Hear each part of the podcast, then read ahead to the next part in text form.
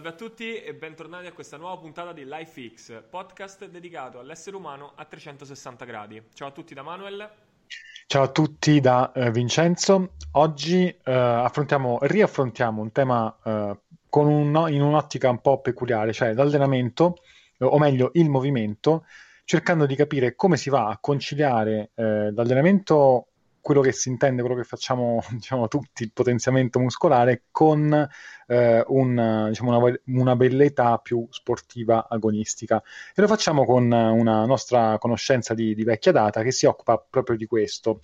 Eh, il dottor Marco Testa, che è un preparatore atletico con base a Savigliano in Piemonte. Ciao Marco, ben trovato. Ciao, grazie per l'invito. Ciao Marco. Allora, dici un po' di te, ti, ti puoi presentare? Così sì, allora... Di cosa, di cosa ti occupi, ecco. Allora, io mi occupo essenzialmente di movimento, appunto. Sono, mi piace definirmi kinesiologo, che essenzialmente identifica il laureato in scienze motorie, quindi la mia formazione di base è quella. Termine ancora poco conosciuto, che però pare essere stato adesso inserito nella nuova riforma dello sport, quindi inizierà a essere definito il kinesiologo. Da non confondere però con il kinesiologo scritto con la K, che invece è un medico che si occupa di una tipologia di, di medicina alternativa che è la kinesiologia applicata. Io appunto, come detto, mi occupo di movimento, potrei anche definirmi un personal trainer, però mi piace meno come termine perché mi, mi sembra che faccia pensare di più al fitness commerciale, ormai la figura del personal trainer è molto inflazionata. Mm-hmm. In realtà, appunto, mh, mi definisco esperto di movimento, o almeno provo ad essere un esperto di movimento, poi esperto ovviamente devono definirmi eventualmente gli altri e non io. Comunque è quello di cui sostanzialmente mi occupo a 360 gradi, quindi sia mh, attività fisica adattata o recupero funzionale in collaborazione con dei fisioterapisti con cui appunto lavoro per chi ha o ha avuto delle problematiche sia in una certa misura anche un po' di fitness, ma non è quello che mi piace particolarmente, e poi lavoro con gli atleti, quindi eh, la preparazione atletica diciamo che è il mio campo di interesse maggiore. Ok, ok. E penso che possiamo introdurre l'argomento di cui oggi avremmo voluto un po' sviscerare il contenuto, ossia eh, un termine che ci è stato sempre molto caro nelle passate puntate, il mm. termine essenziale. Questo perché uh, abbiamo chiamato Marco per discutere di uno degli aspetti del, del suo lavoro, ossia la preparazione atletica in uh, atleti che si occupano a livello professionale o meno di un'altra disciplina, quindi si allenano in una disciplina mm, full time e usano la, la palestra come un lavoro complementare.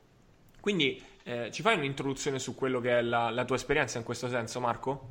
Sì, assolutamente. Questo si, si, collega al concetto di essenziale proprio perché quando si lavora con atleti di altri sport, quindi che non lavorano diciamo con i pesi per i pesi stessi, quindi non sono ad esempio powerlifter, ma eh, atleti di sport misti, quindi anche sport di squadra come basket, pallavolo oppure atleti di sport da combattimento, questa parte eh, di, di, allenamento diciamo con i pesi, quindi della forza nelle sue varie espressioni, diventa quasi un extra, un in più.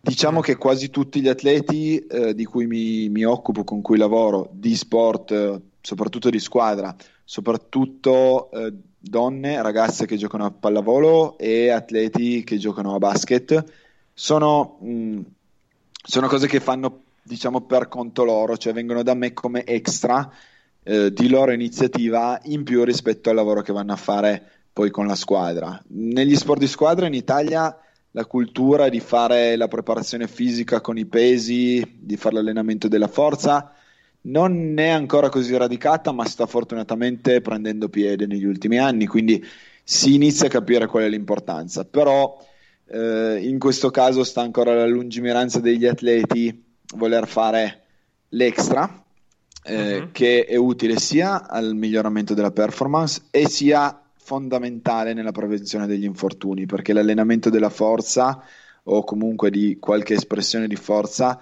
è il primo fattore protettivo nel confronto, mm. in confronto agli infortuni.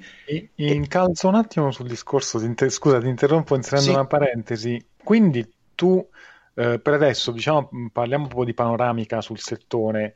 Eh, vai a in, cioè pensi che sia più l'atleta a venire da te, ovviamente non ora con il periodo che c'è di lockdown, sì. eccetera, però pensi che sia più l'atleta a, ad avere una consapevolezza maggiore dire voglio fare questa cosa per migliorare nel mio sport, piuttosto che il preparatore a mandare una squadra di atleti a dire mi serve questa preparazione per la mia squadra? Sì, è così secondo me, almeno dalla mia esperienza è così. Eh, diciamo anche che se parliamo di sport a livello non così alto c'è anche da, da giustificare, tra virgolette, le società perché in linea di massima non hanno grossi soldi e quindi non, non possono permettersi un preparatore atletico, chiaramente. Per cui c'è il, il tecnico che si occupa di tutto. Eh, la mia esperienza con gli sport di squadra, la mia maggiore esperienza è al momento la collaborazione con un, una squadra di pallavolo femminile e che è iniziata proprio in questo modo qui. Eh, c'è stata una, una, ragazza delle giovanili che eh, tre anni fa, se non ricordo male, 3-4 anni fa, aveva avuto un grave infortunio, a, si era rotta il crociato, ha fatto l'intervento alla riabilitazione con un collega eh, fisioterapista e poi è stata mandata a me per fare la, la riatletizzazione, diciamo. Uh-huh. Siccome poi le cose erano andate molto bene eh, e lei era tornata più forte di prima. Diciamo che c'è anche stata una componente, tra virgolette, di culo, nel senso che uno può fare la, la Diciamo, no, il fatto è che lei comunque era già in prospettiva eh, forte. Uh-huh. Dopodiché aveva avuto questo infortunio a, se non ricordo male, 15 anni, quindi comunque nel pieno della fase di crescita. Eh, era stata dopo sei mesi quando è rientrata c'era stato il fatto che aveva fatto la fisioterapia, bene, il lavoro di riatletizzazione e poi di forza con me, che prima non aveva mai fatto, mettici in mezzo che lei fosse comunque dotata e che eh, fosse comunque in una fase di crescita, un, cioè dai 15 ai 16 anni, comunque lo sviluppo fisico-atletico sia un buon miglioramento, tutto insieme ha fatto sì che lei tornasse ad un livello maggiore decisamente maggiore rispetto a, al prima dell'infortunio e allora tutti all'interno della società si sono detti ah ma forse potrebbe essere utile fare, fare qualcosa in più. E eh, ho avuto altre pallavoliste mh, che poi sono venute per conto loro e poi comunque la società stessa mi ha chiesto una consulenza e infatti quest'anno eh, al di là dei casini che ci sono stati, che li hanno fatti partire, poi li hanno fermati, poi li hanno rifatti partire, poi li hanno rifermati, vabbè, eh, purtroppo è un anno particolare, però eh, sto facendo sostanzialmente consulenza alla società sportiva stessa, quindi eh, okay. è partito in questo caso, cioè la, l'esempio che ho di, di, team, che è proprio la squadra che eh, manda le giocatrici, è comunque partita da una giocatrice che ha fatto eh, per conto suo eh. e mi ha portato poi a quello sbocco lì. Quindi diciamo che l'inizio eh, nella mia esperienza è quasi sempre dell'atleta stesso, cioè parte quasi sempre dall'atleta stesso che di sua iniziativa fa. E, ad esempio i giocatori di basket che ho, non, non collaboro con nessuna società, ma ho diversi giocatori di... Ehm, soprattutto di una società, ma di, di, di più società che hanno deciso per conto loro di, di fare e ho anche ad esempio altre pallavoliste di, che non sono della squadra con cui collaboro, che anch'esse appunto vengono per conto loro. Quindi in linea di massima sì, secondo me okay. al momento è più l'atleta, soprattutto a certi livelli. Poi è ovvio che se andiamo a vedere società di, di alto livello che hanno una diversa mentalità e un diverso budget, allora cambia un pochino la, la questione ed è proprio la squadra stessa che ha addirittura all'interno della società la figura la figura appropriata. Certo. Chiaro, chiaro, chiaro.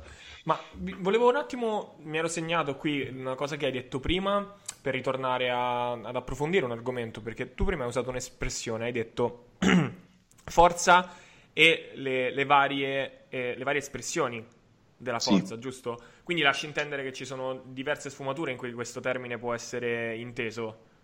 Sì, assolutamente, perché eh, molto spesso quello che dicevo prima, cioè che eh, il, a volte non c'è ancora la mentalità così tanto di allenare la forza, nel, cioè sta prendendo piede, ma non c'è ancora così tanto la mentalità di allenare la forza nei contesti dove la forza, non è, la forza massima non è l'obiettivo primario. Perché eh, spaventa un po' questo termine, secondo me c'è ancora un'incomprensione su questo termine. Dicendo forza si pensa a un powerlifter, quindi un'espressione di forza massima, ma quella è soltanto una tipologia di forza. La forza ovviamente ha una base comune, ma poi ha soprattutto varie velocità di espressione, quindi eh, c'è un continuum eh, che è il grafico forza-velocità, eh, si chiama curva di Hill, che ci dice che abbiamo da un lato a sinistra della curva la forza massima che si esprime ovviamente a velocità molto lente. Se vediamo le alzate massimali del powerlifting sono diciamo grindate in linea di massima, quindi sono mm-hmm. molto lente, anche superiori addirittura al secondo, eh, quindi il sollevamento dura parecchio e quindi ovviamente l'espressione di forza è molto lente. Poi abbiamo eh, altri esempi, eh, ad esempio i lanci, sport di lancio, dove o sport addirittura anche i, i, velocisti hanno delle espressioni di forza perché devono, devono, sì, nei salti, ma anche addirittura ne, negli sprint, perché comunque uh-huh. lo spingere il proprio corpo avanti con esplosività è un'espressione di forza uh-huh. che ovviamente ha una velocità completamente diversa. Quindi so, questi sono i due estremi del continuum e in mezzo ci sta di tutto.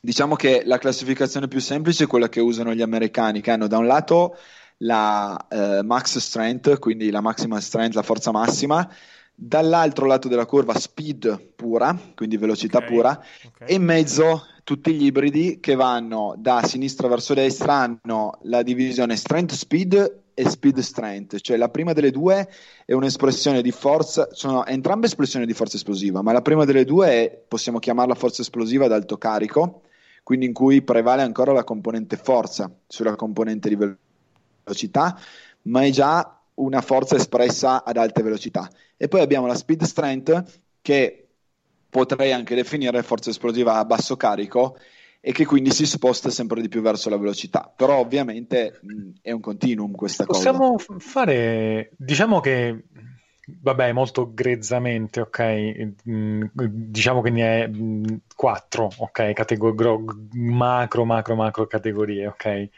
Possiamo, ma proprio per sensibilizzare magari chi ci ascolta, capire a, a chi può servire cosa, cioè la forza, proprio come diciamo che oh, lo so che adesso mi dirai no, no servirebbe a, a, tutti tutto in, in, maniera programmata e modulata in base al periodo, Beh. penso. Eh, però diciamo almeno a livello di espressione durante lo sport, per far capire, per far scattare anche nella mente di chi ci ascolta, ah, ecco, è vero, effettivamente quando corro mi serve la forza. Quindi, sì. ok, riesci a fare esempi? Allora, so, lì, sì. okay. faccio, faccio, una premessa, più i, i gesti all'interno dello sport sono esplosivi, più è importante eh, a livello di forza non tanto avere una, un'alta forza massimale, ma un alto tasso di sviluppo della forza. Cos'è il eh, tasso di sviluppo della forza che eh, spesso viene trovato come acronimo RDF perché in inglese Rate of Force Development.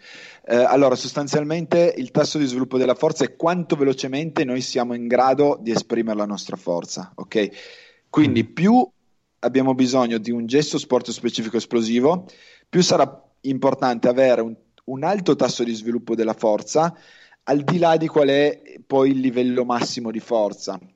Come dicevo prima, l'alzata nel powerlifting è molto lenta, quindi inter- noi abbiamo tanto tempo per applicare questa forza al nostro bilanciere e quindi non è così importante eh, avere un alto tasso di sviluppo della forza ed essere in grado di eh, applicare questa forza velocemente, ma è molto più importante la forza massima che noi riusciamo mm. a, ehm, a esprimere.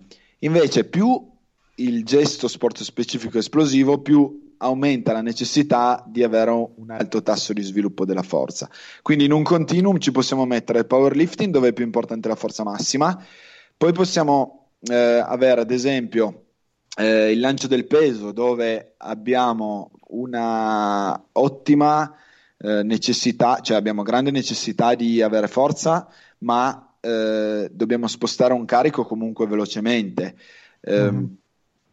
Ci possiamo mettere poi il weightlifting che è la massima espressione del picco di potenza perché il weightlifting è, non è lento ma dobbiamo eh, sollevare il bilanciere con un dare un'ottima velocità al bilanciere per avere il tempo di infilarci sotto, perché nel weightlifting poi c'è questa componente tecnica di essere veloci e infilarsi sotto il bilanciere. E poi mano a mano verso la velocità abbiamo tutti gli sport eh, dove magari ci sono, c'è solo la corsa ci sono i cambi di direzione e allora lì eh, bisogna essere velocissimi a esprimere questa forza per avere dei cambi di direzione veloce. Ti faccio un esempio anche su eh, due sport tra virgolette simili, due sport di squadra, ma che eh, hanno esigenze leggermente diverse. Ad esempio, il rugby può, mhm. essere. Può avere un'esigenza più spostata verso quella che è la um, strength speed, cioè la forza esplosiva ad alto carico.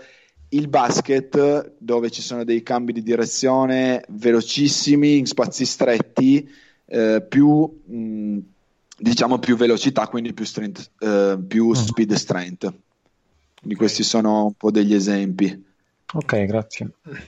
Beh, il cut-off, se posso aggiungere, scusami, il no, cut-off mm, sostanzialmente è, è, il tempo di contatto al suolo mm, e quindi uh-huh. eh, diciamo che il cut-off sostanzialmente 250-300 millisecondi quando c'è eh, un tempo di contatto al suolo del piede sotto a quella, a quella soglia è molto più importante la reattività perché non c'è il tempo di esprimere tanta mhm. forza, quindi è più importante la velocità, la reattività, mentre quando ci sono cambi di direzione che hanno angoli maggiori, quindi c'è una fase di frenata maggiore e quindi un tempo di contatto al suolo maggiore, è più importante essere comunque potenti barra forti. Mm. Quindi il tempo di contatto al suolo è una discriminante. Okay. Perfetto, perfetto. Ma in, certo che introdotto così ovviamente eh, è un'introduzione a un mondo vastissimo e quando, mm-hmm. Eh, quando, ti arrivano atleti con cui devi lavorare, ci sono così mh, svariate componenti, quando, ci sono delle, dei sottogruppi, delle, quindi delle esigenze, non so se si può parlare ecco, di esigenze ehm, per atleti che utilizzano delle componenti così diverse, dei gesti tecnici così diversi, ci sono delle esigenze da cui tu parti per disegnare un, un protocollo di allenamento? Immagino di sì, ovviamente eh, utilizzi un tuo sistema per, per, la classificazione? Ma allora, c'è da dire che la maggior parte degli atleti che non ha mai fatto questo, questo tipo di lavoro ha un'esigenza comune a tutti, che è in primis la forza massima.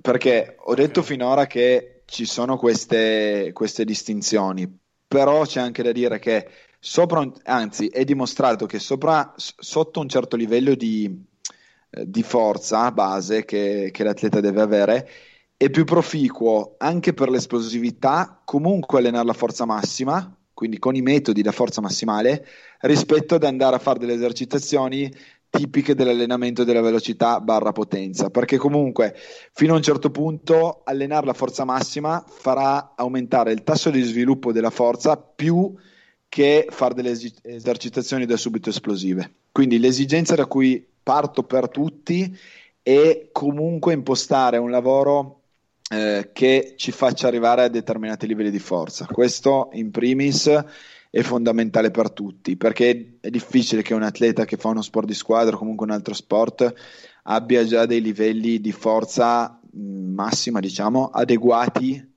a costruirci sopra le altre skill. Quindi... Qui, okay, scusa, qua metto il punto, il messaggio chiave di questa cosa è chiunque inizi a fare eh, diciamo, allenamento per la forza, per il suo sport, eh, è inutile che magari il cestista inizia a fare tutta forza esplosiva, ma è meglio che faccia forza di base, giusto? Un po' questa. Sì, assolutamente. Okay. Anche perché abbiamo detto che la forza esplosiva è, vuol dire semplicemente esprimere più forza possibile più velocemente possibile. Però se tu non hai quella forza da esprimere, puoi essere veloce finché vuoi, ma cosa esprimi? Nulla, perché non hai quella forza di base da esprimere. Quindi sì, assolutamente. Quindi questa è l'esigenza eh, diciamo fondamentale. Dopodiché si passa a, ad analizzare quali sono le, diciamo, i gesti sport specifici e eh, a quali diciamo, pattern motori possono, eh, come dire, possono rifarsi e allora si costruisce in quel modo lì. Faccio un esempio, eh, un atleta, un pallavolista, una pallavolista mm-hmm. avrà quasi sempre un pattern di salto più, più verticale, ok? Invece, e quindi eh, lo, diciamo, lo schema dominante può essere uno squat dove c'è un'espressione di forza più verticale. Altri atleti che magari hanno un'espressione di forza più orizzontale hanno bisogno di eh, altri pattern e quindi di eh, non lavora- magari lavorare più sul linge o comunque su pattern più di propulsione in senso eh, orizzontale. Quindi l'analisi sport specifica di, del gesto sport specifico fa scegliere poi sostanzialmente in che direzione andare. Però anche lì ci sono comunque basi, eh, basi comuni su tutto. Mm. Quindi allenare la forza e allenare i pattern motori di base è quello che poi in linea di massima fino a un certo punto mi dà la transfer su, tutti, su tutte le tipologie di sport. Mm, diciamo che nel suo libro eh, Michael Boyle, che è uno dei preparatori più diciamo, famosi al mondo americano, che ha avuto diversi atleti NFL ad esempio, nel suo libro cita eh, anche lui il principio 80-20, il principio di Pareto, dicendo che secondo lui poi diciamo che è un po' un'estremizzazione questa perché la specializzazione serve, ma nell'allenamento generale della forza eh, l'80% di quello che va fatto è uguale per tutti gli sport. Mm. Quindi, ok, questo è un bello, bel messaggio forte. È, un, è un'estremizzazione, eh, mm. però okay. comunque fa capire quale, quale deve essere la direzione. Mm-hmm. Diciamo che se volessimo inviare un, un, messaggio adesso a tutti diciamo, i, i preparatori che hanno che, diciamo, i tecnici delle squadre, sarebbe quello se volete far mettere piede in palestra comunque o a far, a far fare allenamento della forza ai vostri ragazzi, la prima cosa è, non è che il pallavolista si mette a fare i salti in alto e il cestista i salti ripetuti in alto e tutte queste cose qua, che mi ricordo, cioè, io ho giocato a basket e facevamo questo, pensavamo che per saltare più in alto dovessimo cercare di saltare più in alto e basta, ma eh, la cosa importante è appunto metterci e costruirci una forza di base, quindi il messaggio eh, forte è questo. E, però poi ovviamente, ho detto, la specializzazione è importante perché, ad esempio, io ho giocato a pallacanestro, eh, ho capito che la forza di base era importante, effettivamente quando l'ho aumentata ho aumentato l'elevazione senza fare niente di specialistico, però poi ho visto che c'era un, diciamo, un, un appiattimento della, del, del, miglioramento di performance. C'è un modo, eh, o comunque un tuo modo, per capire quando è che sono oltre, quando è che sono passato oltre e non mi serve quella specializzazione. Allora, eh, qui domanda difficile, lo so, non è una domanda... Sì, una difficile perché va- varia molto da atleti a atleti mm, perché okay. mh, ognuno ha, ha, ovviamente un margine diverso di miglioramento.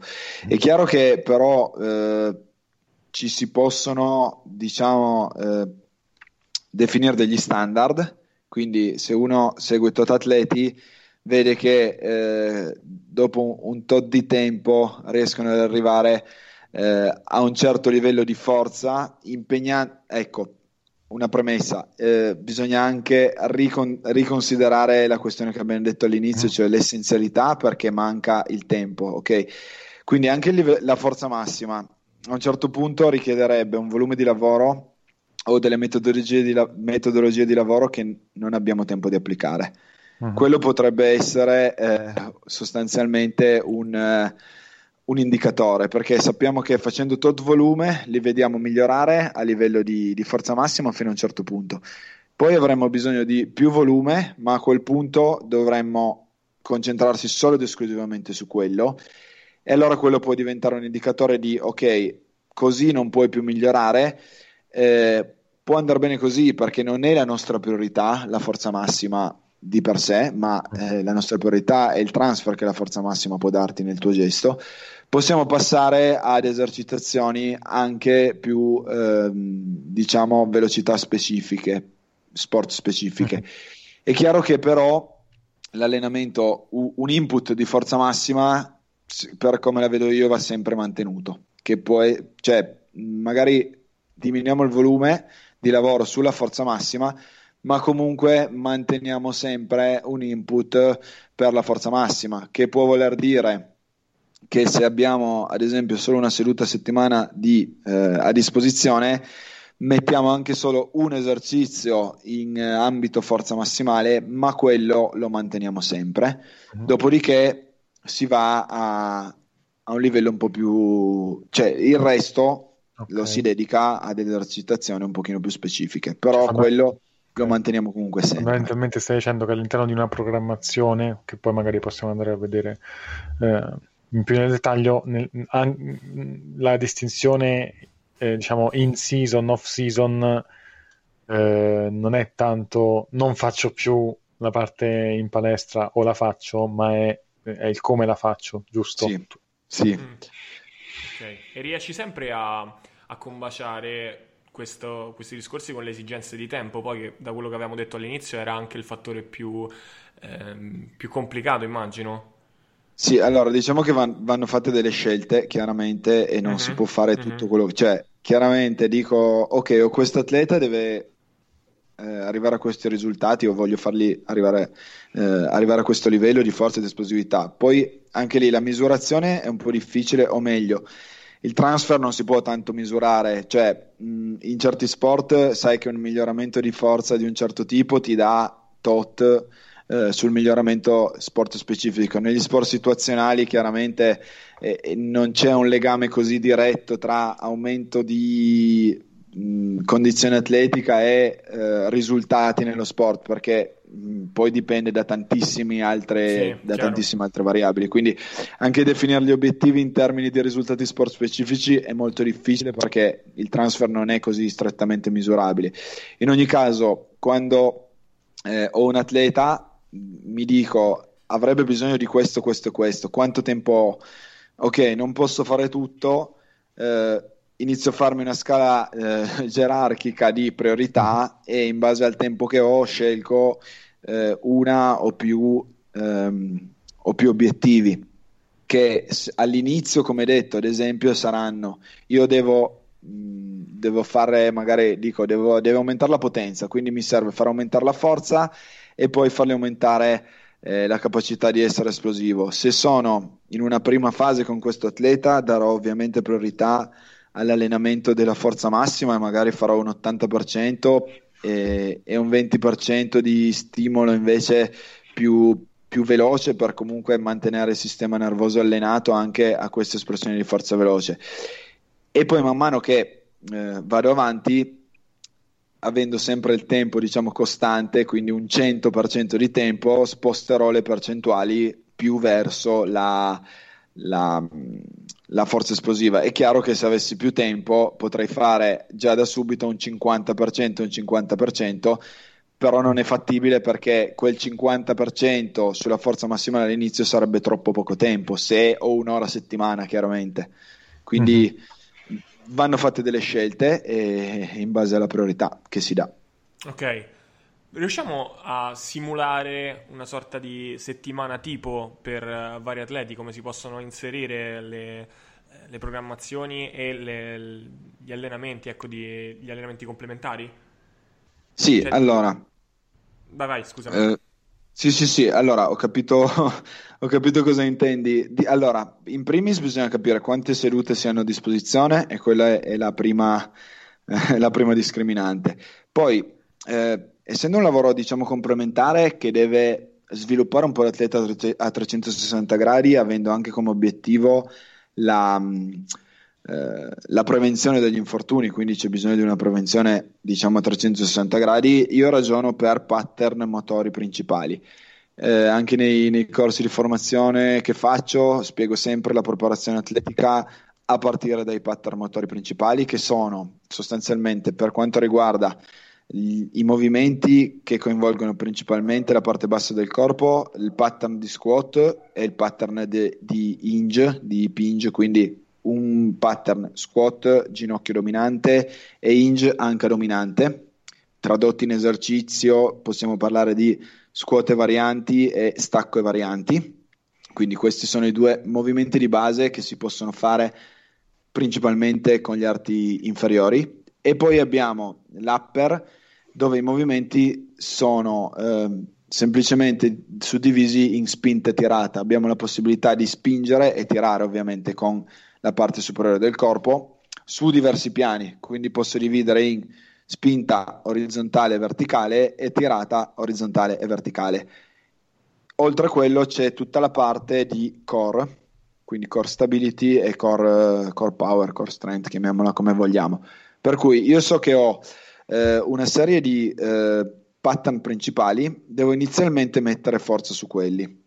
Posso scegliere se, eh, anzi posso scegliere, generalmente la cosa più semplice da fare è suddividerli, quindi se un giorno, se ho due giorni, un giorno lavoro sulla forza del pattern di squat e una volta lavoro sulla forza del pattern di hinge, in A squat e in B hinge.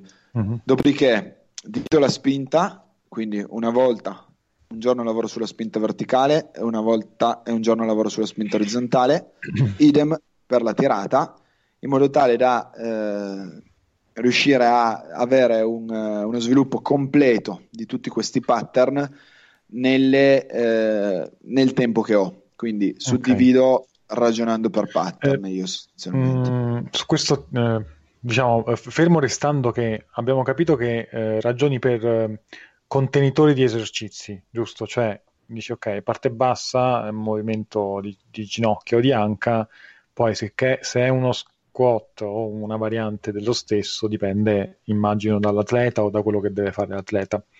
Quindi, sì. fermo restando questo, sulla base de- dell'esempio che praticamente hai già fatto, mh, mm, possiamo mh, mm, proprio metterci dentro gli, gli, esercizi per far capire più o meno, ovviamente eh, sempre far capendo che è una la base più o meno potrebbe essere questa, diciamo così, delle due volte settimanale in cui uno vuole allenare la forza e, e, e, ovviamente non si può fare lo stesso esempio se uno volesse fare qualcosa di più specifico. Quello che hai detto cioè, può essere, tra- puoi andarlo a tradurre in esercizio così per capire sì. un po'. Okay. Sì, assolutamente. Allora, per il pattern dello squat, quindi allora diciamo che riprendiamo un attimo lo schema di prima. Io magari me lo scrivo così non mi perdo. Abbiamo detto pattern anche, eh, ginocchio dominante in A e anca dominante in B. Dopodiché mm. abbiamo la spinta, mm, diciamo verticale in A e orizzontale in eh, B.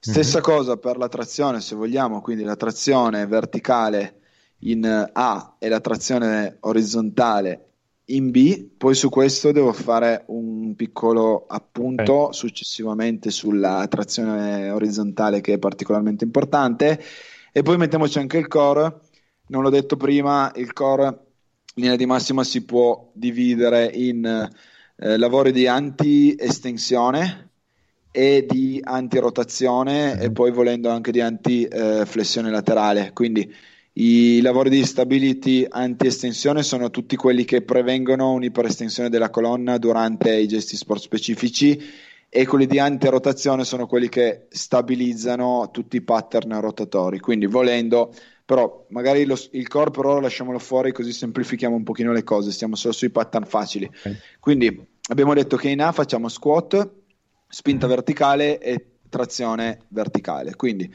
nel pattern di squat scegliere, userei il bilanciere come, come attrezzo principe perché per mettere forza comunque è quello che ci può dare maggiori risultati e mm-hmm. quindi il back squat o il, front, o il, front, squat con bilanciere può essere l'esercizio scelto in questo caso l'esercizio di spinta eh, abbiamo detto verticale può essere anche qui un military press eh, oppure a me piacciono molto gli, le spinte sopra la testa con le kettlebell perché c'è una componente di stabilizzazione del cingolo scapolare importante. Quindi una, spinta, una military press comunque uh-huh. con l'attrezzo che può essere il bilanciere o può essere le kettlebell e un lavoro di trazione eh, anche qui verticale, quindi ad esempio le trazioni alla sbarra o trazione, in un qualche tipo di trazione assistita alla sbarra quando magari lavoriamo con delle ragazze che quindi non hanno ancora tantissima forza negli arti superiori. In B invece abbiamo l'inge, il pattern di hinge, usiamo uno stacco. Quando possibile, eh, secondo me è utilissimo usare lo stacco con la trap bar perché è un po' più semplice dello stacco col bilanciere. Trabbaro, Exabaro, Quadbar ha tanti nomi, comunque eh, credo abbia, abbiate capito di, di cosa sì, stiamo sì, parlando. Sì, penso il che setting... sia abbastanza popolare anche come, okay, come sì, il setting è un pochino più facile. Altrimenti lo stacco da terra col bilanciere o lo stacco dai blocchi, perché qui c'è, c'è, c'è una cosa importante da dire, soprattutto quando mi trovo a, a lavorare con... Eh, con eh, ragazzi che giocano a basket, ad esempio c'è un ragazzo che viene da me a fare il lavoro complementare che è alto 2,13 m, se lo faccio staccare dall'altezza standard chiaramente è, è giusto un pochino scomodo. Se fosse un, certo. un powerlifter, vabbè, diciamo che non ha le leve per fare il powerlifter, però mi di mettere, sul... sai, lo stacco con le ruote di camion ai lati. Ecco. Ma sì, diciamo che il, il, principio è questo, perché se fosse un powerlifter e il gesto di gara chiaramente prevede di staccare da 22 cm e mezzo da terra, dovrebbe staccare da lì. Ma siccome sto facendo preparazione atletica e non powerlifting, e io devo rinforzargli la catena posteriore, il pattern di hinge, non, non, devo fissarmi sul fatto che deve staccare per forza da terra, è alto, ha, ha la tibia di un metro, chiaramente eh, lo faccio staccare da un po' più in alto senza nessun problema, quindi lo stacco oppure lo stacco dai blocchi come, come hinge, qui bisogna anche adattarsi un pochino all'antropometria dell'atleta e vedere eh, dove l'atleta è tra virgolette comodo. Poi abbiamo, abbiamo detto il lavoro di spinta eh, orizzontale che può essere una panca piana fatta con bilanciere o fatta con i manubri per avere anche qui la componente di stabilizzazione un po' di più delle spalle e un lavoro di trazione poi orizzontale quindi un rematore col bilanciere ad esempio qui mi sono messo un asterisco per ricordarmi di, di, di fare un piccolo appunto okay. molto spesso può essere utile in, in ottica proprio preventiva aumentare il volume di lavoro sulla, spin- sulla trazione eh, orizzontale. Infatti, anche quando faccio questa suddivisione dei pattern, la trazione orizzontale la metto comunque in tutte le sedute. Perché questo? Perché il cingolo scapolare è un'articolazione abbastanza delicata e tra la più soggetta ad infortuni. E molto spesso, eh, quasi tutti gli sport sono sbilanciati verso la spinta. Pensiamo a tutti i lanci Pensiamo uh-huh. anche solo a un giocatore di basket che passa la palla, sono tutte spinte, ok? Uh-huh. Quindi va compensato il volume in trazione proprio per eh, rinforzare questa parte e compensare in modo tale da salvaguardare un pochino la, la spalla. Okay. Quindi volume del lavoro in trazione orizzontale per quanto mi riguarda va sempre aumentato anche un 2 a 1 rispetto al lavoro di spinta orizzontale. Mm-hmm. Ma diciamo per, mm, per, per chi per, coloro ai quali si applica il discorso che hai fatto, per, per esempio, vi stavo immaginando adesso un, un, un vogatore uno che voga su sì beh questo è un caso di... già, già, un pochino più particolare quindi okay. eventualmente no però nell'80% degli sport okay. eh, la spinta prevale sulla tirata certo. quindi è importante riequilibrare un pochino ok va bene diciamo che abbiamo, abbiamo praticamente costruito una, una scheda su quasi una scheda de, de, esatto. della forza e su questo una domanda che avevamo fatto anche al nostro ospite in passato ossia Roberto eh, che salutiamo ovviamente. Una, quali possono essere gli errori, i, i, principali errori da non fare, le cose che mh, si dovrebbero evitare quando si va a trattare un atleta misto che ha necessità di potenziamento in palestra? Ma allora, da un lato ci sono due estremi dello stesso errore. Allora, l'ipertecnicismo da un lato, cioè il voler eh, avere un'alzata tecnicamente perfetta, e quindi magari ricominciare un miliardo di volte da bilanciare scarico per pulire ogni minima sbavatura. Questo, secondo me, pur essendo teoricamente corretto, eh, può diventare un problema perché ovviamente, come abbiamo detto, il tempo a disposizione è limitato. Se perdiamo troppo tempo sulla tecnica, comunque non otterremo poi transfer perché il gesto non è atleticamente allenante. Quindi è giusto ottenere una tecnica discreta, accettabile. Sbagliato secondo me focalizzarsi sull'essere troppo perfetti, da un lato. Dall'altro lato si fa anche l'errore opposto, cioè non sono un powerlifter, non mi interessa massimizzare la tecnica, eh, alzo come viene.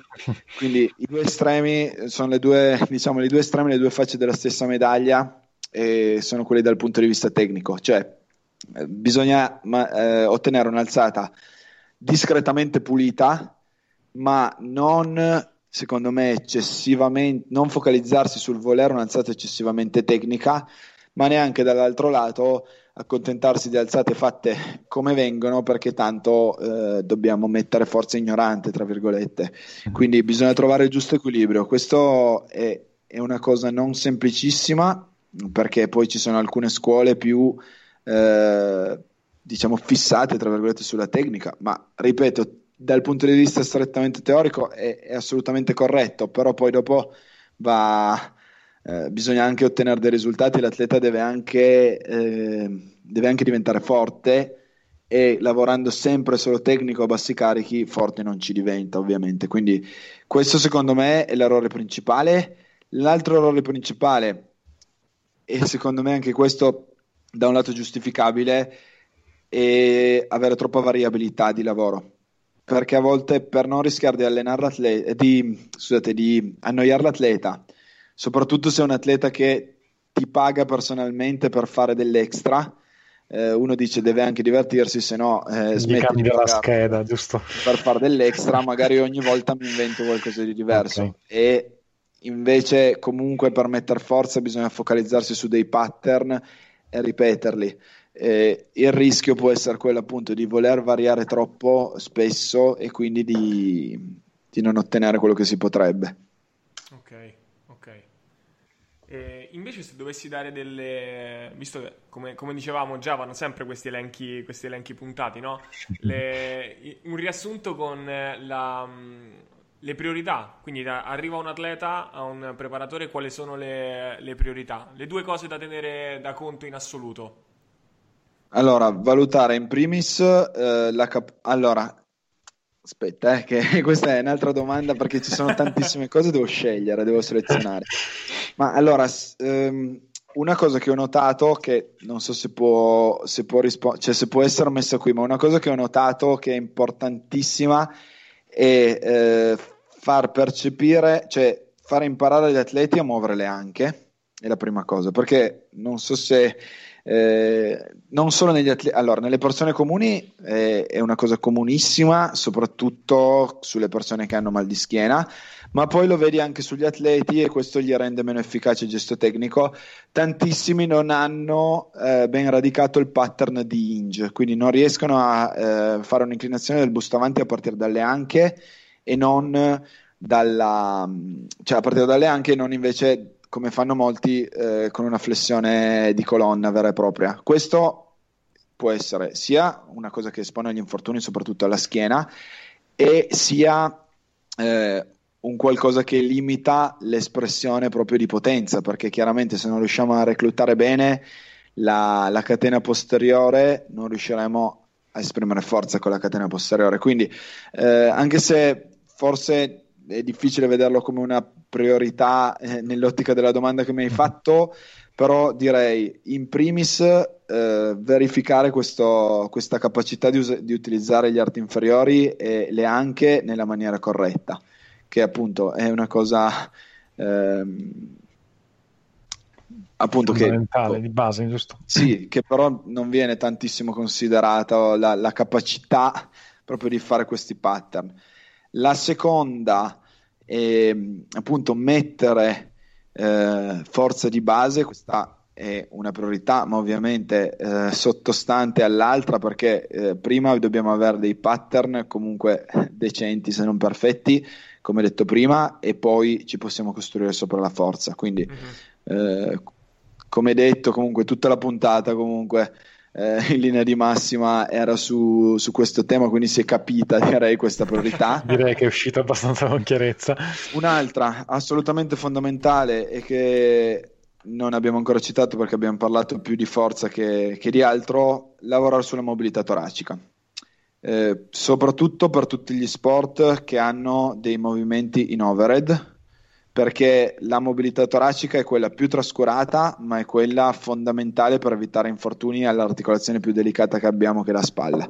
Quindi questo è, è una cosa che molto spesso non viene fatta, ma è fondamentale. Direi che allora è uscito chiarissimo il concetto che magari adesso eh, possiamo andare a sintetizzare, cioè eh, per atleti o anche preparatori di atleti, comunque di squadre, eh, una sintesi potrebbe essere, magari Marco aiutami anche a, a definirla, numero uno, prima di pensare a dettagli, saltare più in alto, correre più veloce, quando ci si va ad allenare con allenamenti, diciamo così, complementari rispetto al proprio sport, pensare alle basi, cioè mettere tan- tanta forza di base, come qualcuno diceva, lavorare, fare tanta legna e poi accendere il fuoco dopo. Ehm, poi una cosa che mi è sembrato di, di capire anche abbastanza forte, come cosa forte, è quella di assegnare le giuste priorità, perché è una cosa che mh, magari come l'hai passata tu sembrava quasi che, come dire, semplice per, dal tuo punto di vista, però uh, almeno dalla mia esperienza vedo che c'è molta un po' di superfici- superficialità su questo concetto, cioè tutti vogliono fare tutto e quindi alla fine si perdono non facendo niente perché, perché è difficile magari dare a un atleta un, un, lo schedone di 12 esercizi e quindi deconcentrarsi su tutto. Penso che sia che sia proprio non, non abbia nessuna, nessun aumento di performance in quel caso. E, e, poi il punto 3 che mi sembra anche sia correlato, uh, Manuel, non so se ti ricordi quando Andrea disse eh, del, del, diciamo, l'aneddoto dei nuotatori di alto livello che non, non sapevano di, di, che esistesse il loro muscolo addominale. Sì, vero, loro... vero. E, e praticamente tu Marco qua ci stai ricalcando che è importante avere tutta, diciamo così, chiamiamola una consapevolezza dell'attivazione muscolare sia eh, del core, sì. quindi dei, dei, muscoli diciamo, addominali, lombari, eccetera, sia eh, toracica, o meglio, io l'ho collegata così per dire tutto ciò che, che riguarda lo sbloccare l'anca, sì. il movimento di anche, e poi l'andare anche su a consapevolizzare ciò che è eh, la parte toracica. Quindi diciamo che questi tre grossi poli sono usciti e penso che possiamo andare in chiusura o se vuoi aggiungere qualcosa Marco, anche tu Manuel. Ma io direi che Marco. Sì. Mm-hmm. sì. direi che hai riassunto abbastanza eh, in modo esauriente che, quelle che sono le priorità. Poi ovviamente eh, sono state introdotte, ci sarebbe da fare 10 puntate per ognuno di esse, chiaramente, però... Possiamo pensarci. Eh, però comunque è importante eh, appunto prendere questi questi input di partenza e, e rifletterci sopra mm-hmm. e, e, quindi capire come poi si può, si può lavorare su questi e andare, ognuno, cioè chi ci ascolta può andare eventualmente a approfondirli per conto proprio. Noi abbiamo comunque dato degli spunti di cose che meriterebbero di essere approfondite, chiaramente. Ok, e con questo direi quindi il messaggio è, mi raccomando a chi ci ascolta, pensate chi fa sport, chi pensa allo sport, alla, alla forza come concetto molto più ampio di quello che diciamo si vede sul web e sui social ultimamente. Sì, e, e io vi saluto, uh, quindi un saluto da parte mia Vincenzo. Ciao a tutti e ciao Marco, grazie mille di essere stato con noi. Ciao, grazie, grazie ancora a voi per l'invito.